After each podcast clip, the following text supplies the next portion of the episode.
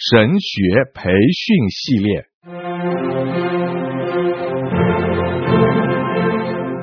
甘霖媒体资讯制作，世经讲道学，张子华牧师主讲。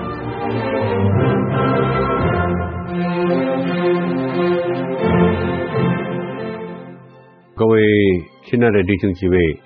我们今天是来到《世经讲道学》的第二十五课，我们会继续跟大家来讲这个例证。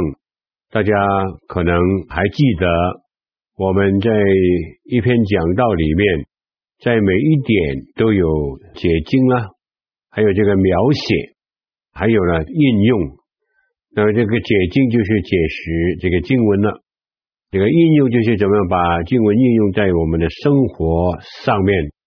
我们可能下一堂会讲这一方面。那这个描写呢，就是我们现在所讲的，就是用一些例子去解释一些非常重要的真理。在上一课呢，我们都提过好几样的东西，大家都没有忘记。例子的出现呢，可以在任何的地方。只要讲道的人，他感觉到需要用这个例子的时候，他就可以用例子。不过呢，就是我们在导言的时候就不能够用这个例子，在结论的时候，我们也不需要用这个例子。啊，另外一方面呢，我们也讲到这个例子是用来强调我们要讲的真理，使人感觉到兴趣，非常容易记忆。我想这个就是例子一个最重要的意义。帮助弟兄姐妹明白，我们也跟大家强调过呢，就是当我们用例证的时候呢，我们最好不要用这个形学性的例证，这个不能够说是绝对不能。不过我们从旧约、从新约来看的时候，我们就要晓得，他们多半是用那个时代这个人能够明白的一些发生的事情来去描写上帝的话语。还有一方面呢，我们就看到，你晓得，我们做例证是非常非常困难的。所以呢，例证呢是有很多种的。我们做传道的，假如我们在材料上有缺乏的话呢，我们最好就要开启组织一些的档案，来去把它分门别类。比如说，上帝的爱、上帝的信实、上帝的公义，或是上帝其他的属性，或是还有其他的真理啊，我们最好把它都做了一个很好的档案。当我们没事碰见一件事情，看到一件事情，或是我们啊遇见一件事情的时候，假如我们生活是以讲道为主的话呢，我们往往就会说：“哎呀，今天所发生的事情，可能就是能够用来做例子的。”还有一方面呢，提醒大家，我们用例子的时候，千万不要勉强，因为例子用的不好，例子用的非常勉强的话呢。这个例子也不能够描述你要例证的真理，这些我都跟大家讲过了。我相信我也跟大家讲过，我们做例子的时候不要讲笑话，我们不能够滑稽，但是呢还是可以幽默的。我都讲过这些。好，我们今天呢，我们就来到另外好几方面呢，我想在这里来提醒大家的，这个例子呢是解释我们要解释的真理。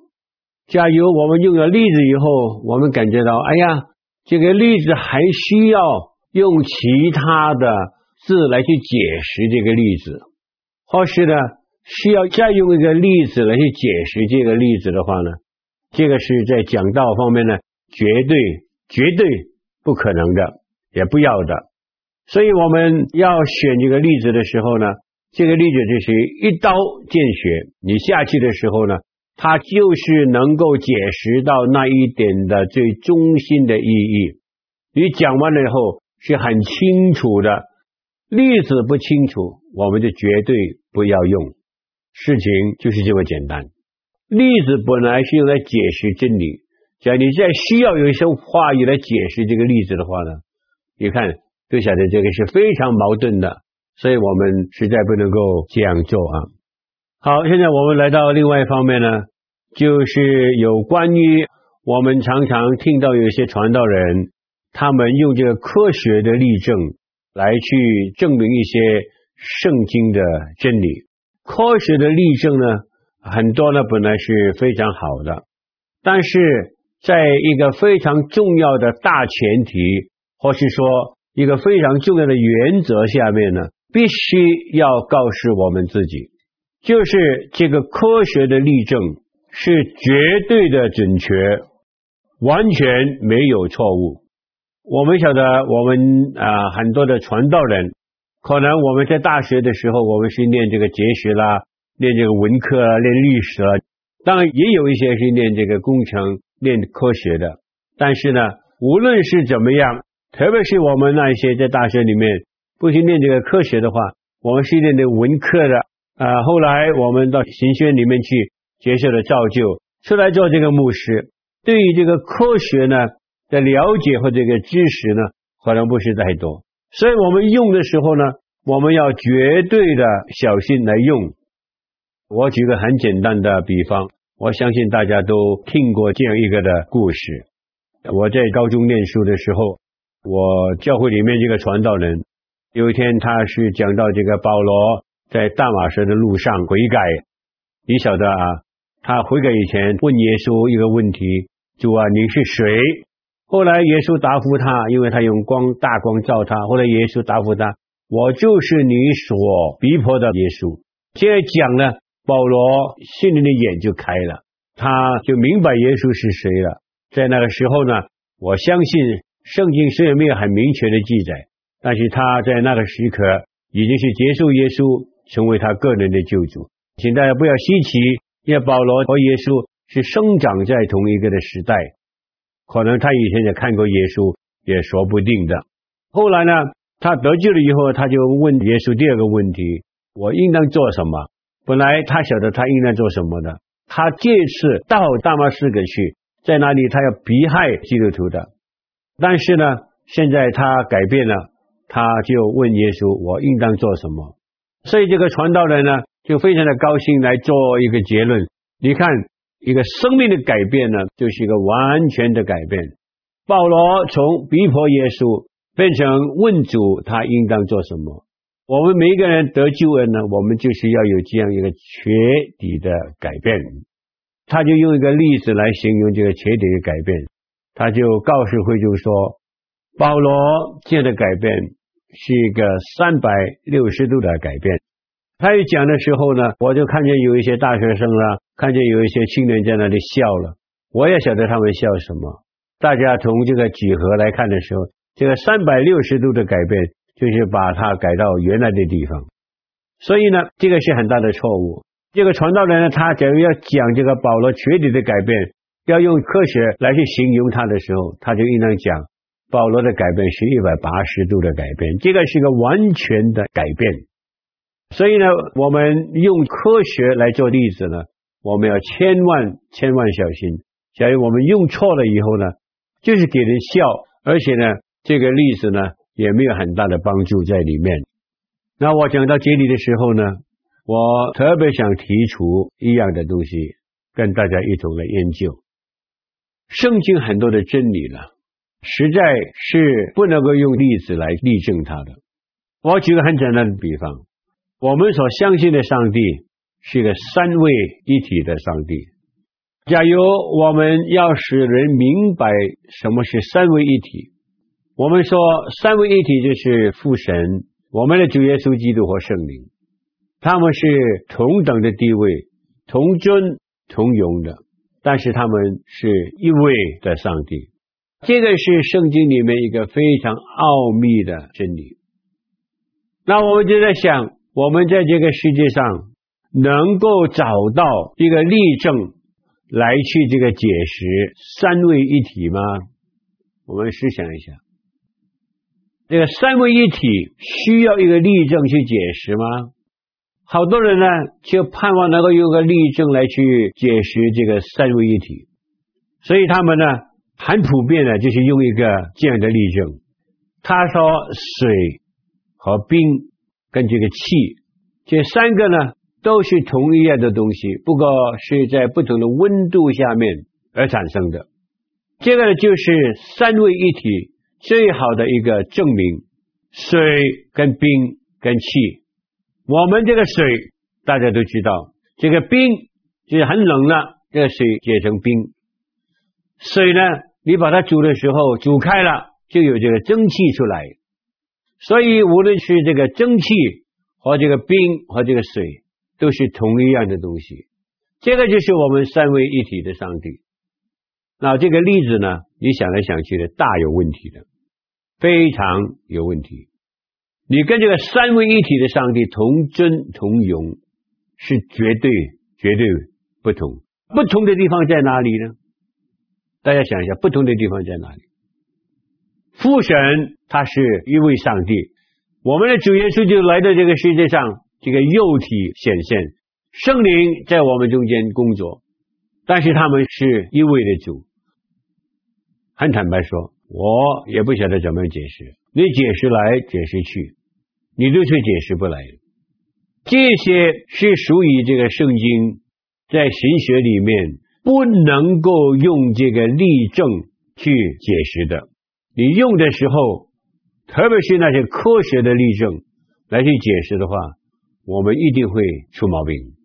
所以在这里给我们看见，我们用科学的例证的时候呢，我们一定要非常懂得这个科学，而且讲的时候呢，我们要非常确定是完全正确，没有差错。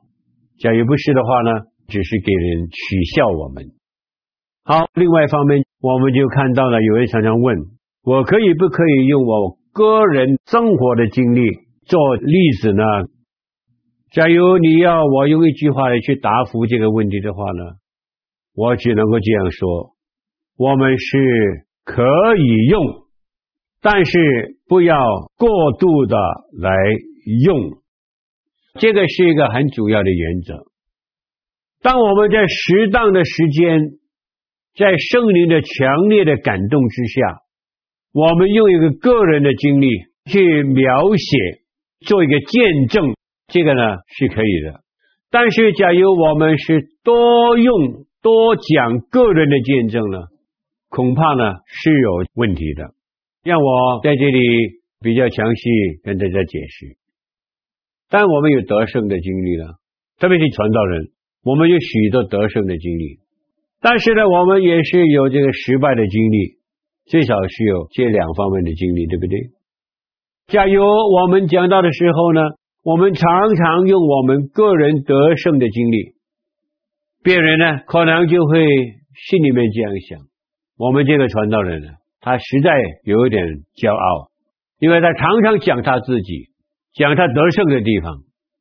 我们需要避免不要给人这样控告我们。那有一些传道人呢，是刚刚相反的。虽然我是一个传道人，我跟你们一样，所以他常常呢都是用他个人的失败。来去做这个例证，劝勉弟兄姐妹。但是呢，他没有发觉到，假如一个传道人，他有太多失败的例证的时候，他也给弟兄姐妹心里面会产生一个很大的问题。既然他的生活是这么多的失败，我们要去听他吗？所以在这里呢，就给我们看到，特别是这个个人。得胜和失败的经历呢，我们并不是说我们不可以讲，但是呢，我们要好小心的讲。现在呢，我只是举一个很简单的比方，我用这个个人的例子的时候呢，我是很小心的。比如说有一次，我劝勉弟兄姐妹要每一天每一天我们都做灵修，假如不做灵修的话呢，我们的生活是受到很大的亏损。但是，假如我们要保持灵修呢，我们可能在时间上必须要把它腾出来，不要忙的一个地步，我们连亲近上帝的时间都没有。我们也绝对不能够用侍奉来代替我们在灵修里面和上帝的交通。后来我就说弟兄姐妹，我愿意把我个人一个失败来告诉大家。我当场回一个神学院教书的时候。我是做很多工作，我也教三门的课，而且呢，我常常到外面去讲道。有一个月，我在外面讲了三十四篇道，除了在这个神学里面教书，也在教会里面讲道。所以每天晚上呢，精疲力倦的回到房间，虽然跪在上帝的面前，但是跪下来都睡着了。后来在是祷告里面，上帝很严重的来提醒我：你可以这样继续下去吗？假如你这样继续下去的时候，你这个侍奉会有力量吗？你不是应当把和我的关系放在您侍奉的上面呢？各位弟兄姐妹，从那个时候开始，上帝就在我生命里面做了很奇妙的工作。我过去看到自己的失败，但是上帝怜悯我，使我再一次看到在上帝面前。这个灵性的重要，保持和上帝的关系，去胜过我们太忙的侍奉。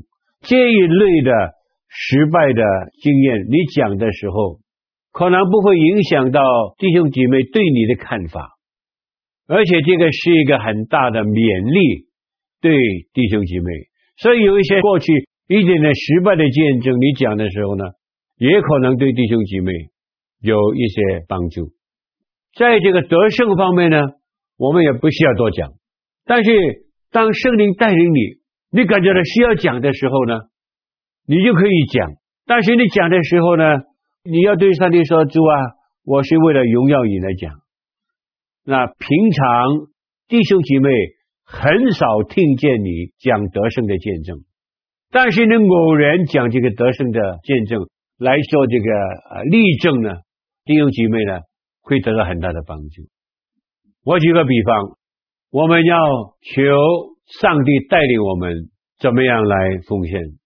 每一次奉献的时候，圣经还明确的告诉我们，不是单单是十一，按照圣经的教导，除了这些，我们要求上帝来带领我们。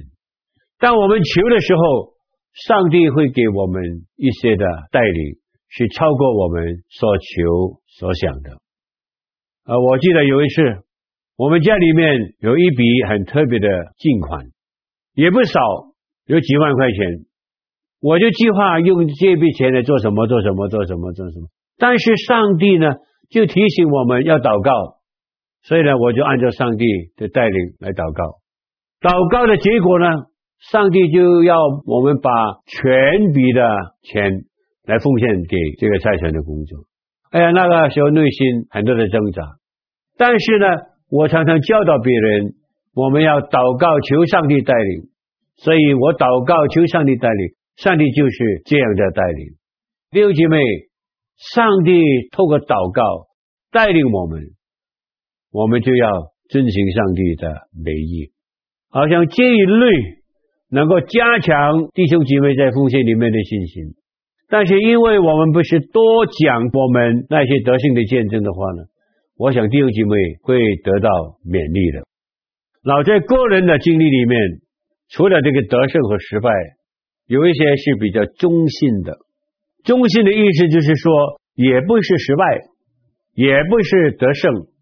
这些的例子呢，我相信我们是随时都可以讲。所以呢。个人的经历可以用吗？可以，可以过度用吗？不可以。特别是得胜和失败的，我们绝对不要过度的来去用。就是那一些比较综合性的，我们也可以用，常用也不要紧。所以在这里呢，我就提醒大家，在这个个人经历里面呢，我们有一个很重要的问题。我们可以不可以常讲我们的亲友或是家庭？这个是一个在讲道学里面呢，我们非常需要注意的。那我给大家一些我个人的了解。我们用这个亲友来做例子的时候，有一个原则，我们绝对要遵守的，就是需要经过他们完全的。同意。当你讲你这个亲友的时候，可能你也在其中，就是你家里面的事情。但是无论如何，假如你提到别人不信任自己的话，你是需要他们完全的同意。其实讲家人这个原则也是一样，那你不要去小看啊，这个是我的太太啊，这个是我的孩子啊，这个是我的小孩子，我随便讲他都不要紧。哎，不是这样。假如你讲的时候呢，我还是劝你，你一定要经过他们的同意。就是你一个很小的小孩，你也需要经过他的同意。假如不是的话呢，我很相信有可能你会伤害了他们，因为他们会这样说：为什么这次的讲台提我的名字，不预先跟我讲？我们千万不要轻看这个事情啊！还有呢，我们讲我们自己的家人，讲这个亲友，讲的太多的话呢，在讲道里面也是不好的。我常常听见有一些弟兄姐妹对我说：“你看，这个牧师一讲到就一定要讲他的太太，这个牧师一讲到了，一定要讲他的孩子的啊，他的太太怎么好，他的孩子怎么乖，都是讲他的家庭。”常常的讲他的家庭，弟兄姐妹就有这样的评论在里面，所以在这里呢，就是给大家好好的来去思想一下，你用你要好小心，也需要他们的同意，而且呢，我劝大家也不要多用。在个人激励方面呢，还有我们可以不可以用辅导这个例子？别人找你做辅导，你呢感觉到哎呀这个。用起来太好了，因为他来看我的时候呢，他是很失败的，他是在这个情感里面是非常的低潮的。哎呀，他是很痛苦的。后来经过我帮助他，现在他已经站立起来，他已经很健康啊，讲了一大堆这个东西。所以看见呢，我跟他一起祷告，我们怎么相信主，就怎么医治他。那我们用这个辅导的例子呢？有一个大毛病呢，你要注意。你说啊，这个辅导啊，实在是二十年前发生在另外一个我所牧养的教会，现在二十年以后不在乎了吗？不一定哦，弟兄姐妹不一定，因为你每一次用这个辅导的例子的时候呢，弟兄姐妹肯定会有个反应。我们这个牧师将来在别处讲道。会不会用我来做这个例子呢？因为我去接受过他的辅导，这样呢，你就让弟兄姐妹对你的信心大大的减少，而且将来他到你那里去接受辅导呢，就会有困难。所以辅导的例子呢，你是不可以用。万一你要用的时候，你感觉到这个太重要。我也是劝你，你一定要得到对方的完全的同意。当你告诉他你要用这个做例子的时候呢，对方要同意，而且在同意的时候呢，你要遵守一个非常重要的原则：名字一定不能够提，名字一定不能够提。当你讲的时候呢，这个原则就是他的名字一定不要提。而且你讲的时候呢，你要向弟兄姐妹首先郑重的声明：我这次用这个例子，我是得到这个弟兄或者这个姐妹完全的同意，是为了为主做见证，让主的名得到荣耀。他们是同意我，现在我才在这里讲这个例证。这些呢，都是要我们注意的啊。还有在个人的经历方面呢。我们千万在讲道里面，不要将我们自己个人属灵的经历来成为别人属灵追求的标准，不要把我们个人属灵的经历变成别人一定要追求的属灵的标准。换句话来说，我们不可以树立以个人经历为准的属灵观。因为很多时候，在属灵的经历上，我们每一位的弟兄姐妹可能是非常不同的。我听过很多传道人，他这样讲：到电影院去看电影是犯罪，因为那个是个不好的地方，是个很黑的地方，而且你买票来去看这个电影，也是很直接的支持了那些生活败坏的那些明星的生活。所以呢，假如一个属灵的基督徒一定不可以看电影。我就非常不同意你把你自己个人在这一方面的看见，来成为一个属灵的标准。弟兄姐妹，遵守就属灵，不遵守就不属灵。这个呢是很可怕的。我们要以耶稣属灵的标准为标准，带领大家不是亲近我们自己，乃是亲近耶稣基督。另外一方面，我们用例证的时候呢，我们可以不可以用这个神迹来做这个例证？我在这一方面呢，实在是有一点的担心。这个呢是神学的问题，我在这里也不方便来讲，因为神只是上帝在他自主的权柄下面他就做出来，不是一般发生的事情，也不是一般人能够明白的事情。所以，这个是很个人性的，是非常个人性的。可能你生病生得非常的严重，你祷告，上帝在他自己的权柄里面医好你，啊，你就用这个来做这个比方，你去看一个有病的人，你要告诉他，只要你有信心来祷告，上帝一定医治你。你看，我以前生病。医生说我没有办法可以活的时候，我祷告上帝医治我。但是不久呢，那个弟兄离开世界。那你怎么样？因为神迹呢是上帝在他自主的权柄里面来进行的，所以这些呢，我们最好不要用它来做这个例证。但是有一类的神迹就是说，我们弟兄姐妹同心合意的祷告。我们看见上帝在我们教会里面行奇妙的工作，这一类的，我想我们还可以来去用。好了，我们在例证里面呢，我们需要来一个结论啊。